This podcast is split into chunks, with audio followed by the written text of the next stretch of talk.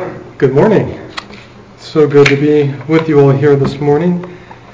Um, the lesson this morning that I want to present to you is actually going to be um, a two-part lesson. Uh, so as I was trying to decide what to talk about, I was just researching some stuff online, and I came across an article that was actually posted by a businessman. Uh, his name is Glenn Rager. He's a president and CEO of a North Carolina-based company. And this article, he posted it on his uh, LinkedIn account, um, was dealing with kind of examples of leadership that we find within the Bible. And of course, he was applying that to like a business setting. And um, it just really stood out to me. I mean, what he talked about is not anything, anything new, anything that we don't already know. Um, but I did want to just point out his name since that kind of was what inspired me to present this lesson. But again, just this idea of looking at the Bible, looking at examples of leadership, and, and trying to apply that to our lives. And he was using it in, in a business setting.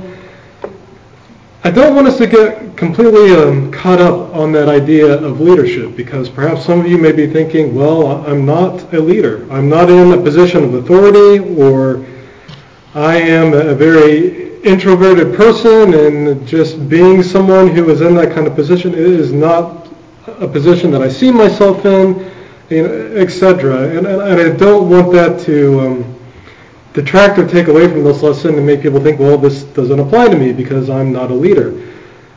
If we're really being honest with ourselves, all of us at one point or another is going to be in some kind of leadership position. For some of us, it may be leadership within the church, such as being an elder. Um, if not, those of you who are parents, you are the leaders of your family. Um, there may be other examples of leadership in, in your job where you are in a management, management position and have people who are under you and are a leader in that standpoint. Uh, for those of you who are in school, you may be put in charge of a project, a group project, and you are put in a position of leadership in that regard.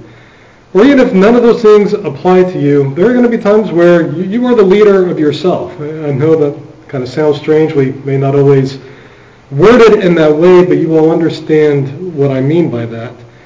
And so really all this is, yes, we're approaching this lesson from the idea of leadership, but really these are qualities or, or mindsets that, that all of us should have in our lives, in our service to God.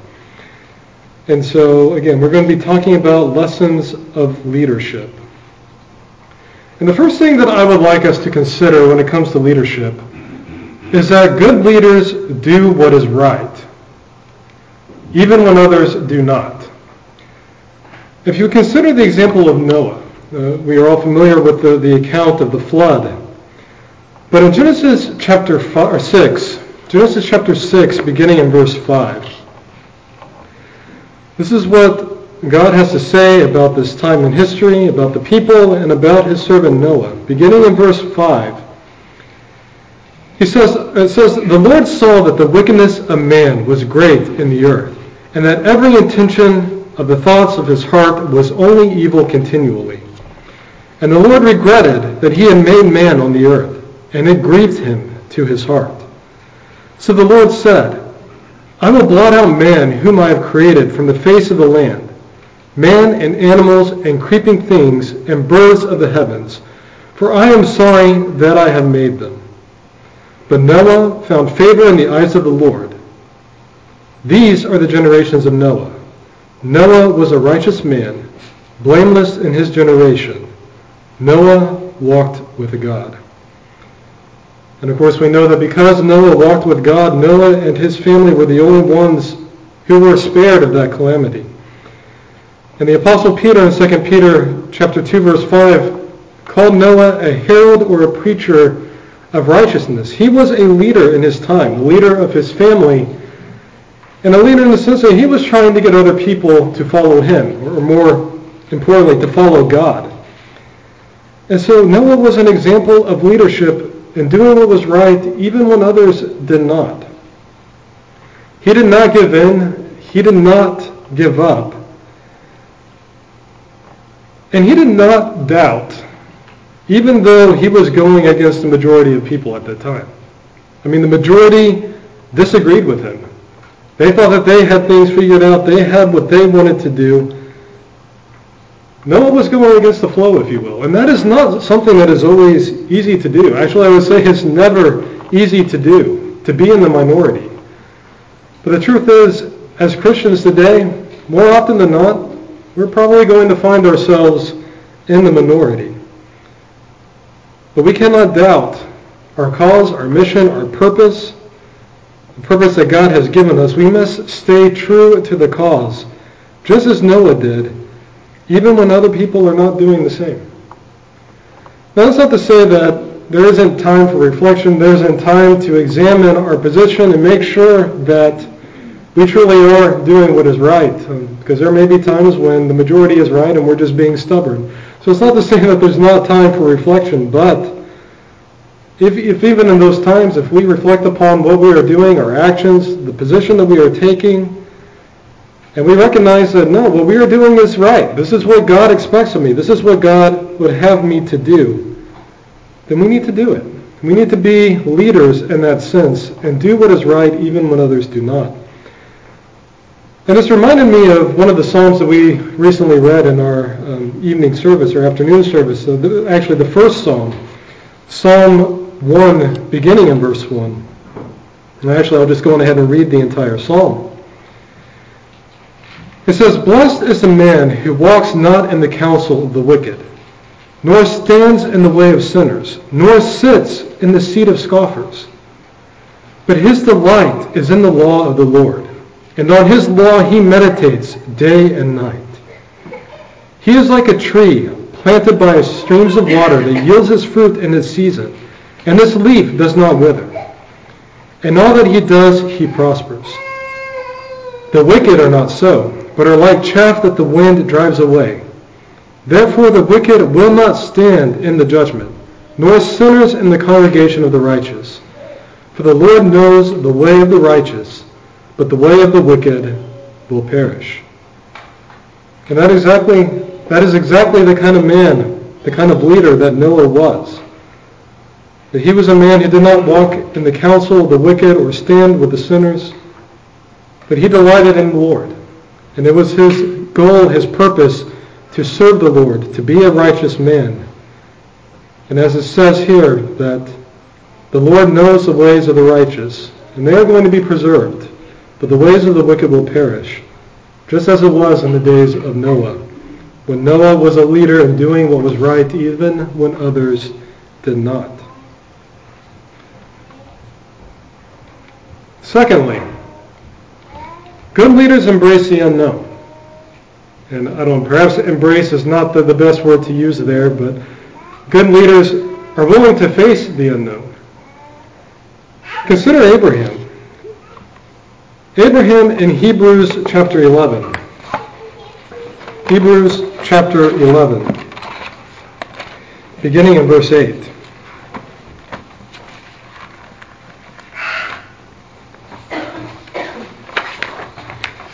Speaking of Abraham, it says, By faith Abraham obeyed when he was called to go out to a place that he was to receive as an inheritance. And he went out, not knowing where he was going.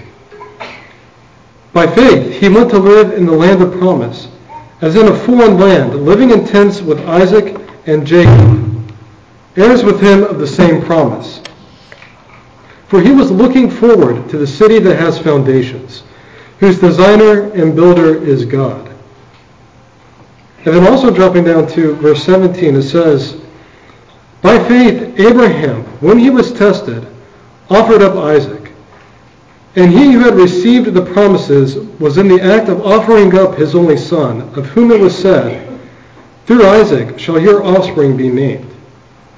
He considered that God was able even to raise him from the dead, from which, figuratively speaking, he did receive him back. And so we find in Abraham this example of a leader who embraced the unknown. I mean, when you think about what it was that Abraham did, he left behind everything that he knew.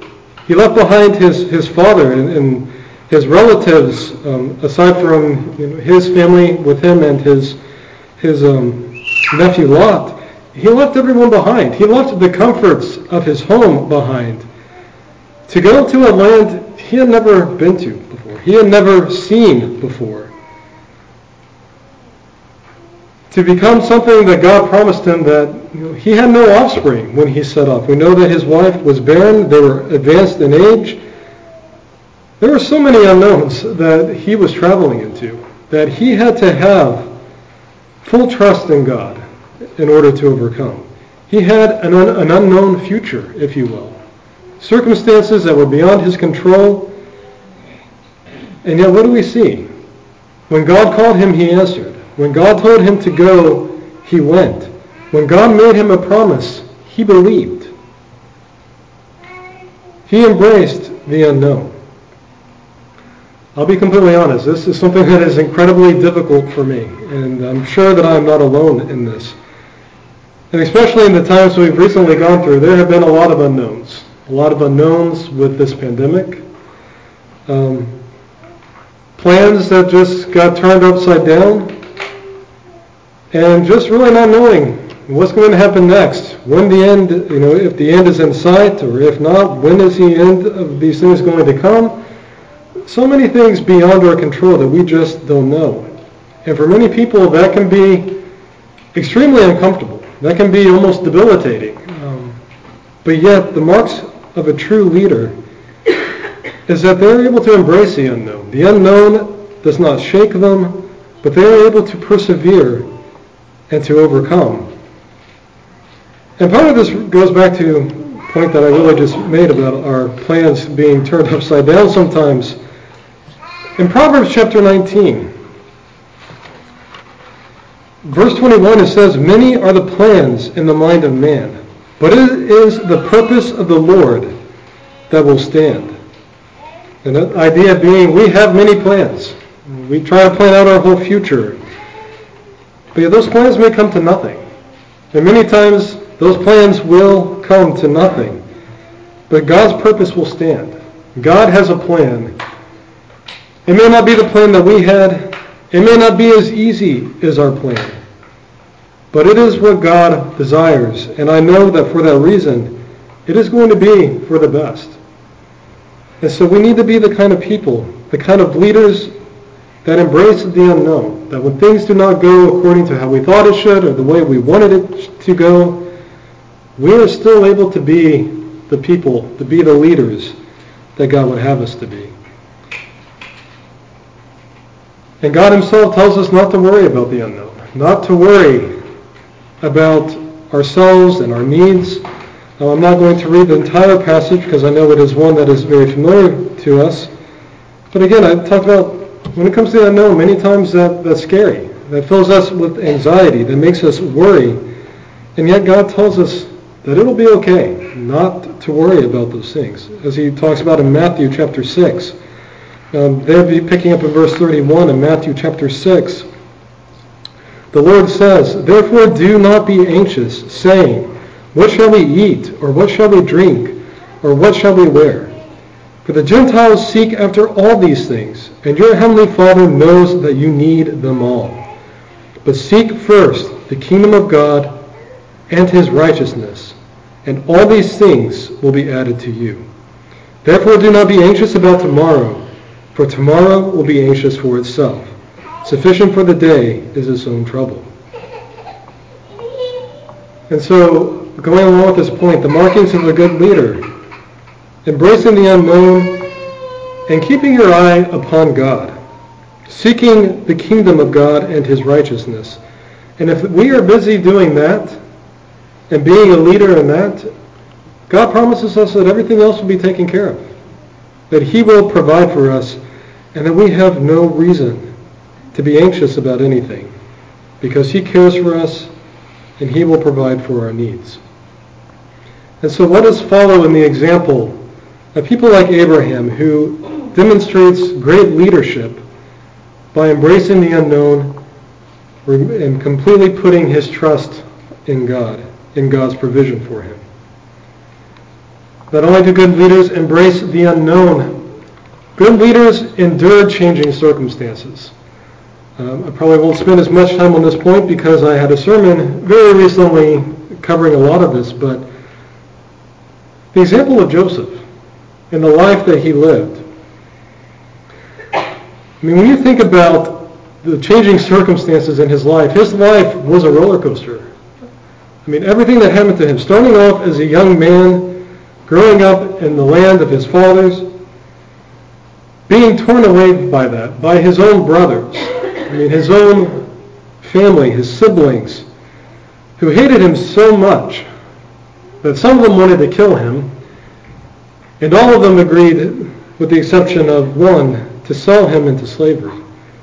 And so he was torn away from everything that he knew, everyone that he knew, his people, his family, his father, his brother. And he was taken into a foreign land and sold into slavery. And yes, he was blessed there, but we know that it was not very long before someone slandered him, someone spoke falsely of him, and he was thrown into prison for a few years. And after that, yes, he rose to being second in the land, but again, that was not his land. That was not his people. And it was probably, he was probably a middle-aged man before he saw his, his own people again, before he embraced his father again. I mean, I just cannot imagine how difficult that must have been. I mean, yes, God blessed him tremendously. And yes, he became a very great and wealthy man. But I know from my own experience that usually the, the more wealth you get or the more power you get, a lot of times the, the harder your life gets, the more responsibility you have, the more stress you have. And so even in those things, I, I do not know that I would say that you know, it was all rosy for and, and good for, for Joseph. His life was full of, of ups and downs, and yet, despite everything, he remained focused. And he did not waver. In Genesis 39 and verse 9, again, when he was faced with Potiphar's wife who was trying to seduce him, he said, How then can I do this great wickedness and sin against God? So when he was a slave, a servant in, the, in his master's house, even though something terrible had happened to him, many people, they might have been like, God's not there for me. God didn't prevent this from happening to me look where I am now. I'm a, I went from being free and and doing what I wanted to being a slave. You know, here this beautiful woman is in front of me. You know what? Forget God. I'm going to enjoy myself because God didn't take care of me, take care of me. That wasn't his mindset at all. He put his focus on God, and he was not going to sin against God. And later on, we're going to see that he acknowledged that this was God's doing. And he was okay with that. He embraced that and understood that God had a plan that he was a part of, that he was doing the will of God, and that that was something he could rejoice in. In prison, when in Genesis chapter 40, verse 8, there again, he is in prison for a couple of years for something he was not guilty of. And yet, when two men have dreams that can be interpreted by Joseph, Joseph again puts his focus on God. Says, Do not interpretations belong to God? Please tell them to me. I serve a God that can explain this to you. I serve a God who can help you understand. God can interpret this. And if you will let me, through God's help, I will tell you what these dreams mean. Then in the presence of Pharaoh, in Genesis 41 verse 16, when Pharaoh asks Joseph to interpret his dream, Joseph tells him, It is not me. God is the one who will give Pharaoh a favorable answer.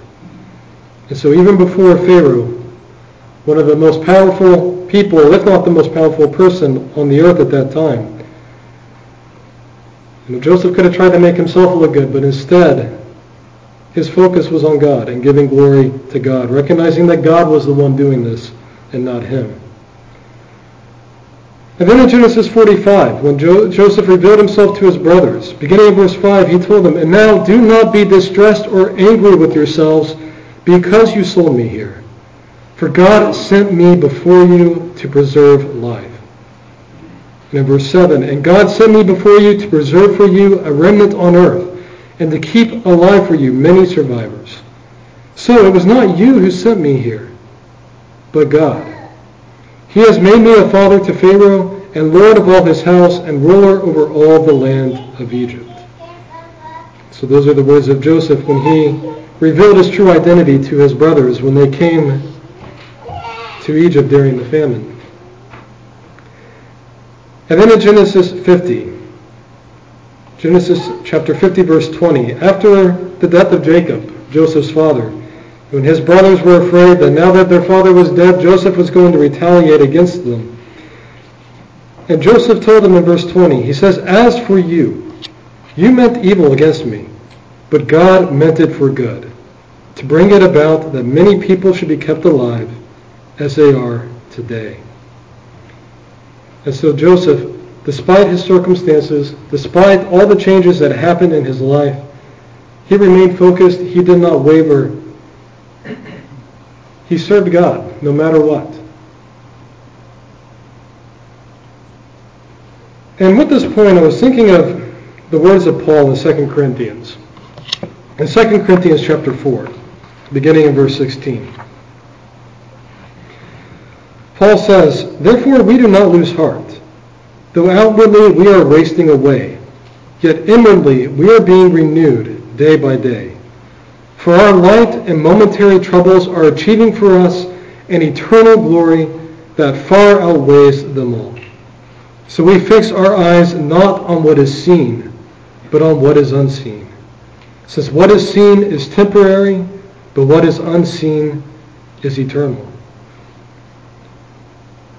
And so we need to be leaders, despite our circumstances, recognizing that the things that are around us and the things that happen to us in life, these are but temporary things. They're not going to be there all the time. And we can overcome those things. We can maintain our purpose during those times if we keep our focus on the things that are eternal, on the things that God has planned for us. And so let us follow the example of Joseph and lead during or lead despite our life circumstances. The fourth point is that good leaders seek what is best for their people. And I would like for us to look at the example of Moses. In Hebrews chapter 11, verse 24, the Hebrew writer tells us how Moses gave up his life, being the son of Pharaoh's daughter. He gave up his life as Egyptian royalty to be mistreated with God's people because he cared about their interests and he recognized that that was where he belonged. And this just sets kind of the precedence of, of what Moses does in his life and how he sought what was best for God's people. Yes, it took a little bit of a push from God, but Moses went before Pharaoh. Again, the mightiest, the most powerful man on the face of the earth at that time. Moses was willing to go and to confront him, to try to get him to allow God's people to leave. And he did that time and time again until finally, after God had fully demonstrated his power that he wanted to, to show Pharaoh, Pharaoh relented and allowed Moses to lead God's people out of bondage. But many other times, Moses interceded for God's people in trying to seek what was in their best interest. I was thinking of Exodus chapter 32. Exodus chapter 32. This is when the children of Israel are out at Mount Sinai. Moses had been on top of the mountain for quite some time speaking with God and, and receiving the laws, the commandments that the people were to live by. And we know that during that time the people turned to idolatry. Like Moses has been gone, he's probably dead. We need to build an idol, a God who can go before us. And so after these events have taken place, in Exodus 32, verse 11, it says, But Moses implored the Lord his God and said, O Lord, why does your wrath burn hot against your people, whom you have brought out of the land of Egypt with great power and with a mighty hand? Why should the Egyptians say, with evil intent did he bring them out, to kill them in the mountains and to consume them from the face of the earth? Turn from your burning anger and relent from this disaster against your people. Remember Abraham, Isaac and Israel your servants, to whom you swore by your own self, and said to them, I will multiply your offspring as the stars of heaven, and all this land that I have promised I will give to your offspring, and they shall inherit it forever. And the Lord relented from the disaster that he had spoken of bringing on his people. And so Moses sought what was best for the people. He tried to do what was best for them. In this time when they had sinned against God, and God was ready to wipe them out. He was ready to destroy them and to start over with Moses. Moses, being the leader he was, interceded for the people before God. And I like the words that are talked about in Psalm 106, verse 23. Psalm 106, verse 23, it says that when God was going to destroy them, it says, Therefore he said he would destroy therefore he said he would destroy them. Had not Moses, his chosen one, stood in the breach before him to turn away his wrath from destroying them. And so because of Moses' actions, God spared the people. Because Moses cared about their interests and he tried to do what was best for them. And at the end of his life, in Deuteronomy chapter 30, Moses wanted the people to continue to do what was right and to follow God, that they may have life after he was gone. And verse 19 of Deuteronomy chapter 30, Moses told, tells them, I call heaven and earth to witness against you today, that I have set before you life and death, blessing and cursing. Therefore choose life, that you and your offspring may live, loving the Lord your God, obeying his voice and holding fast to him. For he is your life and length of days that you may dwell in the land that the Lord swore to your fathers, to Abraham, to Isaac, and to Jacob, to give them. And so as the people were getting ready to move forward without Moses, this was what Moses' desire, his want was for them. He desired for them to live, to follow God wholeheartedly, and to give themselves, to give themselves to God and to his plan for them. And so Moses saw what was best for the people. And is that not something that we desire to see in our own leaders? We want leaders who are going to put the people that they're leading first, that are going to look out for their, their own interests, or for the interest of the people that is not the interest of the leaders themselves.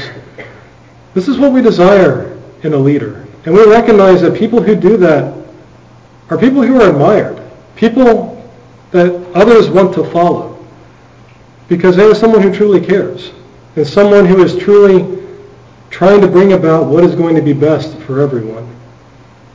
And so we need to follow the example of Moses and lead by seeking what is best for other people. The fourth point, I'm sorry, not the fourth, the fifth point. The fifth point I would like for us to talk about is that good leaders lead by example. We've talked a lot lately about Joshua the one who was put in place, put in charge after Moses died. Joshua was going to be the one to lead the people of Israel into the land God had promised and to, uh, to lead the conquest of that land so that they could receive their inheritance. And the passage that we are all so familiar with, Joshua chapter 24, verse 14. Joshua chapter 24, beginning in verse 14. This is actually, again, towards the end of Joshua's life, one of his final addresses to the people. And in verse 14, he says, Now therefore fear the Lord and serve him in sincerity and in faithfulness. Put away the gods that your fathers served before the river and in Egypt, and serve the Lord. And if it is evil in your eyes to serve the Lord, choose this day whom you will serve whether the gods your fathers served in the region beyond the river, or the gods of the Amorites in whose land you dwell. But as for me and my house, we will serve the Lord. And so Joshua led by example. He did not ask the people to do anything that he himself was not willing to do. And in fact, he was going to do what was right, right regardless of they, whether they followed him or not. You know, similar to what we talked about with Noah. He was going to do what was right regardless if they followed. He said, choose for yourselves. But as for me and my house, we're going to do what is right. We are going to follow God. And I implore you to do the same. I wanted to put up a picture on the board and um, or on the screen, and uh, I wasn't quite sure about copyright laws. It did not seem like it was a, a public domain image, but I'm sure it's probably one that you all have seen before. Uh, the version of it that I saw is kind of done in the style of you know, like an old drawing, maybe that you would see, um, you know, just in an ancient civilization. Um, and it's actually two different pictures. In the first picture, shows several men workers. And they're in a straight line and they're trying to pull behind them a, a large stone, a large rock, perhaps maybe to build something like a pyramid. I don't know. And on top of the on top of this this stone that these men are trying to pull is the man who's in charge, and he's sitting in a chair, and I can't remember if he's just pointing and telling them what to do, or if he has a whip in his hand. But it has a title over him, and it says something like taskmaster. He is the one who is giving out the tasks and, and making these men do the work and giving them instructions.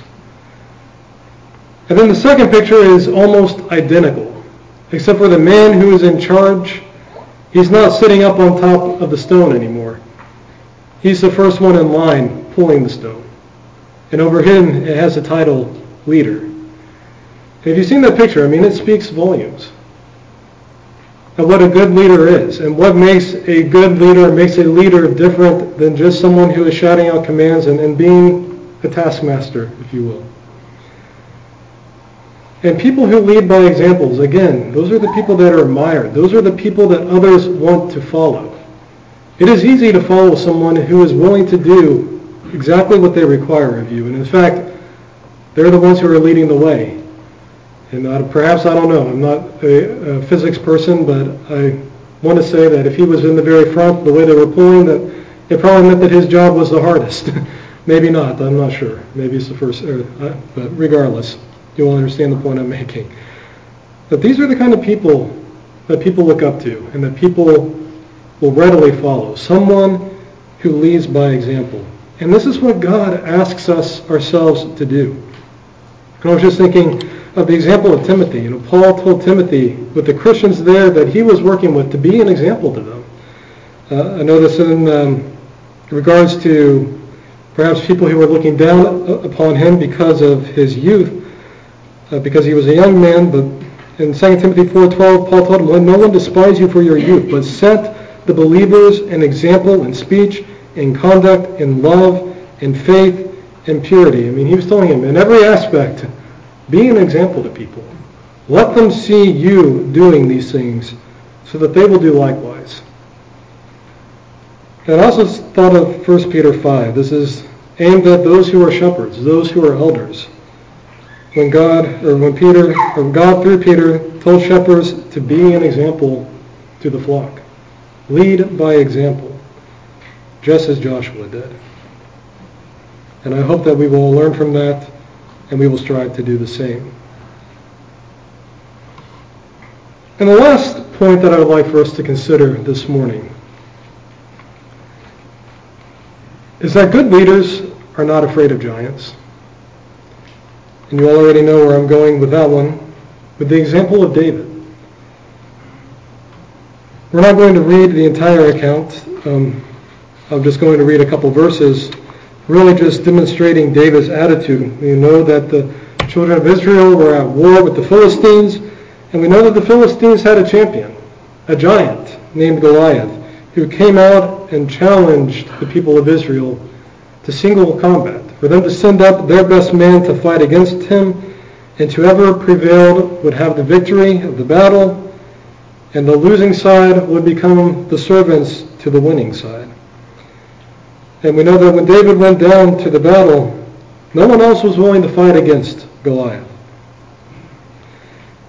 And in 1 Samuel chapter 17, verse 32, after David has been brought before Saul, because David's been saying some things that have made it to Saul's ears, David told Saul, let no man's heart fail because of him. Your servant will go and will fight with this Philistine. And also dropping down to verse 36, David said, Your servant has struck down both lions and bears, and this uncircumcised Philistine shall be like one of them. For he has defied the armies of the living God. And David said, The Lord who delivered me from the paw of the lion and from the paw of the bear will deliver me from the hand of this Philistine. And Saul said to David, Go, and the Lord be with you. And then also dropping down to verse 45. Then David said to the Philistine, You come to me with the sword and with the spear and with the javelin, but I come to you in the name of the Lord of hosts, the God of the armies of Israel, whom you have defied. This day the Lord will deliver you into my hand, and I will strike you down and cut off your head. And I will give the dead bodies of the hosts of the Philistines this day to the birds of the air and to the wild beasts of the earth, that all the earth may know that there is a God in Israel, and that all this assembly may know that the Lord saves not with sword and spear, for the battle is the Lord's, and he will give you into our hand. I just can't imagine the, the scene playing out. I mean, here you have the, the Israelite army, all these men of war, of valor. And I mean, it's just kind of speculation on my part, but you know, Saul has proven himself in battle in the past.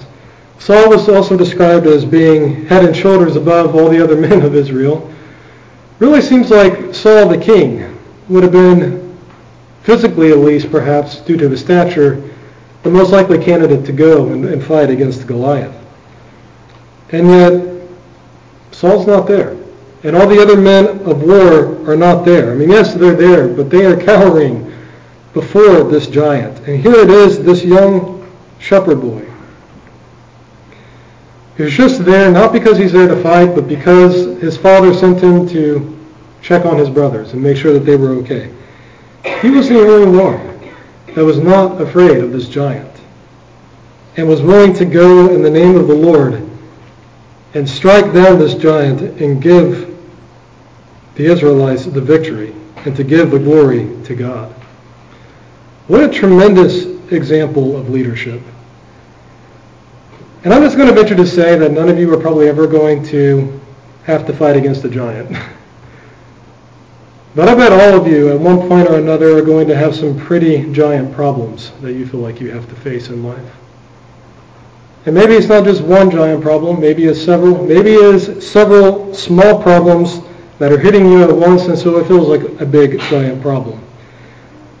Or maybe if you're not fighting against a giant in the sense of someone who is just extremely tall and powerful, maybe it's just someone who is in a position of authority that you, for one reason or another, are having to be in, in conflict with and, and confront them over something that is happening or something that is being done that is wrong.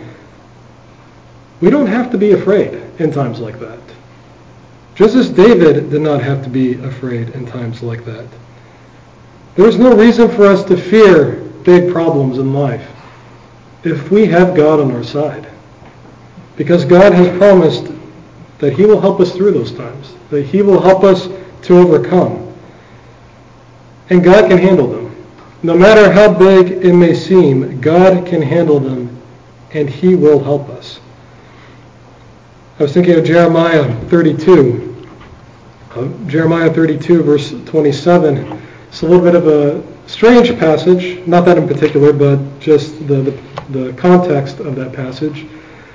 Jeremiah is a prophet. He's in the city of Jerusalem. The city is under siege. The, the enemy is pretty much at the gates.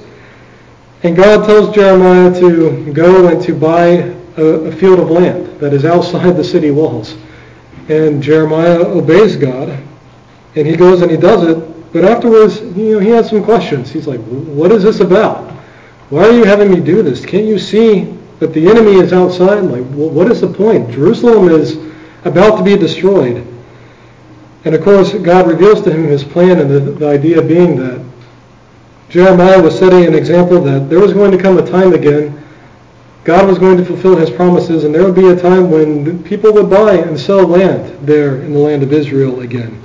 That what the destruction God was bringing upon them, it was not going to last forever. He was going to restore his people, and things were going to be well for them, and they were going to go back to doing some of the things they did before, and said they were going to buy and sell land again. And that was the, point that God was making there. But when God like first responds to Jeremiah in 32 verse 27, he says, Behold, I am the Lord, the God of all flesh. Is anything too hard for me? And of course, the answer to that is no. Nothing is too hard for God. Nothing in our lives is too hard for God. And if we are truly on God's side, then we can be leaders to others and leaders in our own lives who are not afraid of the giants and who are, over who are able to overcome because of God, because we have put our trust in Him, and because He has promised to help us. And so let's strive to be those kind of leaders, those kind of, or that kind of people in our life. The kind of people who do what is right, even when others do not. Even if the majority of people around us are not, we are going to be leaders in doing what is right before God. Let us be leaders who embrace the unknown, life's uncertainties, knowing that God is going to take care of us and it's going to be all right. Let us be leaders who endure changing circumstances, that no matter what point in our life we find ourselves in, no matter what we are having to go through or deal with, that we are going to be constant in our service to God, that we are going to be immovable, that we are going to be focused upon what God has in plan for us and the eternal home that he has, he has given us. And let us be leaders who seek what is best for others, as Moses did. That we are not seeking our own interest, but each other's interest. That we are trying to do what is best and right for other people especially when it comes to spiritual things, especially when it comes to seeking what is best for people and trying to get them to heaven. And let us lead by example, just as Joshua did. Let us do what we ask others to do. So they know that it's not just empty words, it's not just us ordering them around, but that we truly believe in what we are telling them to do or what we are trying to lead them in because we are doing the same ourselves. Let's lead by example. And finally, let's not be afraid of the giants. The giant problems in life that can have no power over us, only if we let them. But with God's help, we are able, we are able to overcome. As I mentioned before, this is part one I'm not sure when part two uh, will be coming, just the next time that I'm down to preach. Uh, it will not be before too long. Um, there's six more points that I would like to go through. Um, and for that reason, I decided to split it up into two lessons. But I hope the things that I've talked about this morning have been beneficial to you. I know that it has to me. I mean, I know that these are, are simple ideas, but they're very powerful ideas.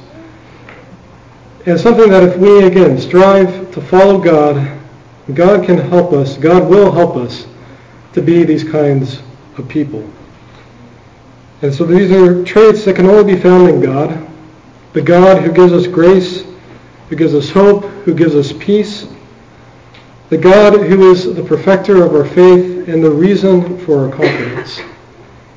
And if we will but give ourselves to Him, fully commit to Him, fully trust in Him, that we can be such leaders in our lives. So what about you this morning? How are you leading your own life? Have you given yourself completely to God? Are you serving Him? Or are you still serving yourself? And are you serving the prince of this world? You have this opportunity before you now, and I hope that if you need to do something to make your life right with God, that you will not wait. You are surrounded by people who love you, who care for you, who want what is best for you. And if there is anything that I can do or anyone else can do to help you, to pray for you, to encourage you, to help you to get on the right path. And I pray that you will do so now as we stand and as we sing together.